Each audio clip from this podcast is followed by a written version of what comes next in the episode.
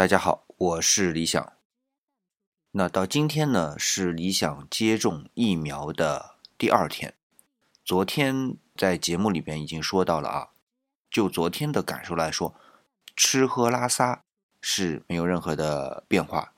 那么就有个睡嘛，呃是没提到的。那么因为经过了一个晚上嘛，那当然现在也理想录完音马上要去睡觉了啊。那经过一个晚上睡呢？理想的感觉是比往常是要多的，呃，理想平常的睡眠时间相对比较少啊，但是接种了疫苗之后，睡眠的时间呢，至少理想觉得是长了一个小时，因为理想睡眠都是有记录的啊，长了一个小时，那相对于理想的日常睡眠时间来说，按百分比就占比很高了，嗯，占到百分之二十多。但是呢，这种情况也不一定就是接种疫苗产生的，因为偶尔啊，理想的睡眠时间也会多那么半小时、一小时的，所以并不是说很明显，而且也没有起来之后觉得很困、嗜睡这样的感受。所以总体来说，在睡觉这一块儿，至少第一天的感受是没有太大影响。这是第一个。第二呢，就是。理想今天白天的时候是有过一小段时间的鼻塞，这个时间大概在半小时到一小时之间，然后就消失了。那再有些什么感受呢？好像目前就没有了。这就是理想接种完第二天之后自己总结的啊。那接下来呢，就要。接着昨天我们说的话题啊，聊一下重组蛋白疫苗。对于重组蛋白疫苗来说啊，应该是我们中国的技术啊是有底子的。什么底子呢？就是我们中国的埃博拉病毒疫苗其实采用了重组蛋白疫苗的技术来开发的。那我先说一下，或者简单介绍一下啊，重组蛋白疫苗大概是个什么东西？就还是从我们的病毒蛋白质说起。那我们的病毒呢，我们所谓的病原体是有蛋白质表达的啊，也就是说我们是有一些蛋白质结构的。那么重组蛋白的意思呢，就是通过基因的技术截取一段病毒的蛋白结构。然后把它结合到，比如说我们通常用的细菌，比如说酵母菌啊，或者是昆虫细胞啊当中，然后利用这种酵母菌快速繁殖或者昆虫细胞快速繁殖的方式大量制备，然后呢再通过提纯，就形成了一种蛋白质。那么这种蛋白质呢本身是有病毒的特征的，或者我们昨天说的靶点的。基因表达的，那然后呢，把这种基因表达注射入身体内，啊，所谓的接种，那让身体去获取一种新的蛋白结构的标识认知，就我们的免疫系统啊，获取这样的一个认知。那等下一次如果真的有病毒入侵的时候，我们的免疫系统就能识别到这样的一些靶点，这样一些特征，或者说基因表达。然后有的放矢的进行抵抗，啊，这就是重组蛋白疫苗的简单介绍。那听了我的介绍之后呢，大家是不是觉得重组蛋白疫苗它真正难的地方就是第一步，就是要从病毒上面去找到基因表达，很典型的基因表达，然后再转接到我们的细菌啊、酵母菌啊等等上面，再进行大量的制备，就很简单了。是的，这最难的部分就是在前面，这就是我们中国现在这个技术啊，在世界上领先的原因。那么在制备的过程当中，就会发现酵母菌啊，或者是其他的细菌，它本身就有这样一种快速繁殖的能力，所以它的制备成本呢也是相对比较低的。那么制备之后呢，那也是蛋白质提纯，所以呢，在整个冷链上面的要求。不算很高，两到八摄氏度算是低温了啊。但是和我们的灭活疫苗差不多，当然灭活疫苗可能在两到八摄氏度的情况下，可以保存比较长的时间，多长时间呢？大概三年，甚至极限啊八年左右。嗯，但是重组蛋白疫苗呢，时间就会短一些。那重组蛋白疫苗和理想接种的灭活疫苗差异在哪儿呢？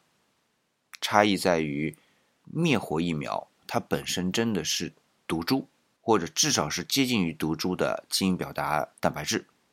而重组蛋白疫苗呢，它整个制备过程当中，它并没有一个完整的病毒形式。只是一小段病毒表达，然后植入到细菌中间去，或者酵母菌中间去，利用它本身的特性，快速复制，获得大量的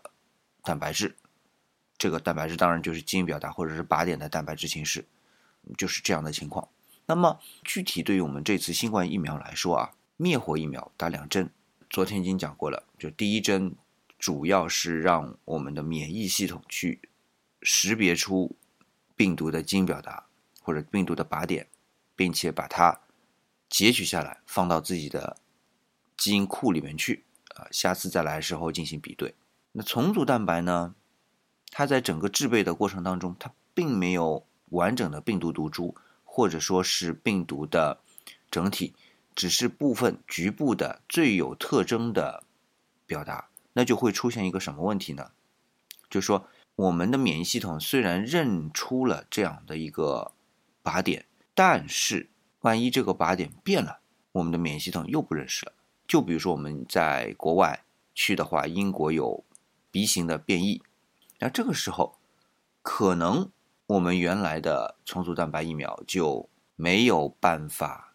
去涵盖这个变异之后的靶点或者是基因表达，那我们在身体里面所产生的免疫力。对这一个新的变异之后的病毒就不起作用了，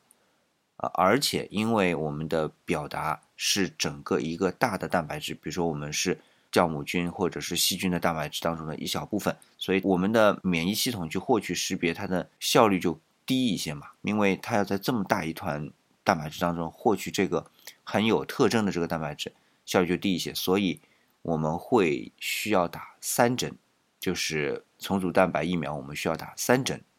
当然啊，我们国内也已经开始临床三期都过了，也就是说，我们重组蛋白疫苗其实是已经就像我们灭活疫苗一样进行了第四期。那么，所以这里呢，我就顺便再介绍一下这个临床一期、二期、三期、四期的意思。那么，临床一期主要是对于这个疫苗的安全性啊，至于它的疗效啊或等等的，我们都不去进行测试。那么安全性的测试是最重要的，而且人数相对比较少。那么到第二步呢，就是临床二期。临床二期呢，就会有一定规模的，比如说几十人到上百人等等这样一个规模，但并不会太大，进行有效性的测试。这就是临床二期。那么临床三期呢，就是要更大规模的测试，比如说几百人、几千人。除了有效性之外啊。那么一些主要的不适症，我们都要在临床三期的时候发现。那临床三期发现之后，就介入，那就进入到我们可以去接种的阶段了。那我们会发现，这一次接种的年龄段啊是十七周岁以上，七十五周岁以下。那为什么会有这样的一个时间段的限制？就是其实我们啊，不管是理想接种的灭活疫苗，还是啊我们另外可以接种的这个重组蛋白疫苗。它都是属于临床四期，那么临床四期呢，当然三期已经有大量的评估都已经做完了，但是四期呢，就是会在看在三期里边这些不适症之外，还有没有一些特殊的不适症，进一步的去发现，进一步的去规避，或者我们去改善。那临床四期完成之后，我们再会把年年龄段进一步的延伸，比如说到了十七周岁以下。或者是七十五周岁以上啊，是不是可以延伸？这个就是临床四期做完之后，再进行一个评估之后的工作了。啊，不管是重组蛋白疫苗还是灭活疫苗，呃，都是这样的一个情况。那么，顺便最后理想再补充一下，就是灭活疫苗由于它本身是几乎是整个毒株的形式，所以呢，我们的免疫系统从毒株身上能获得的靶点会相对比较多。那也就是说，如果病毒有变异，而这个病毒的变异伪装性又不够多的时候，那我们的免疫系统还可以通过别的靶点、别的基因表达来识别出这个病毒还是原来的病毒，只不过有变异，还是会调用起适当的免疫能力，对于病毒进行攻击，也就是我们调用起了适当的免疫力。啊，这就是重组蛋白病毒和我们说的灭活病毒之间的差异、优缺点。那么，因为呃，重组蛋白病毒最大的优点就是安全，因为它从来没有整个毒株出现过。那对于人体接受来说，它不存在致病性，而灭活疫苗是会有致病性的风险，大概就是这样的情况。那因为今天是第二天啊，整体的内容就相对会比第一天去介绍整个接种的过程会少很多。那今天呢，我们就暂告一段落。明天理想继续跟大家分享接种后第三天的情况，是不是有别的症状出现？好，那我们明天再见，拜拜。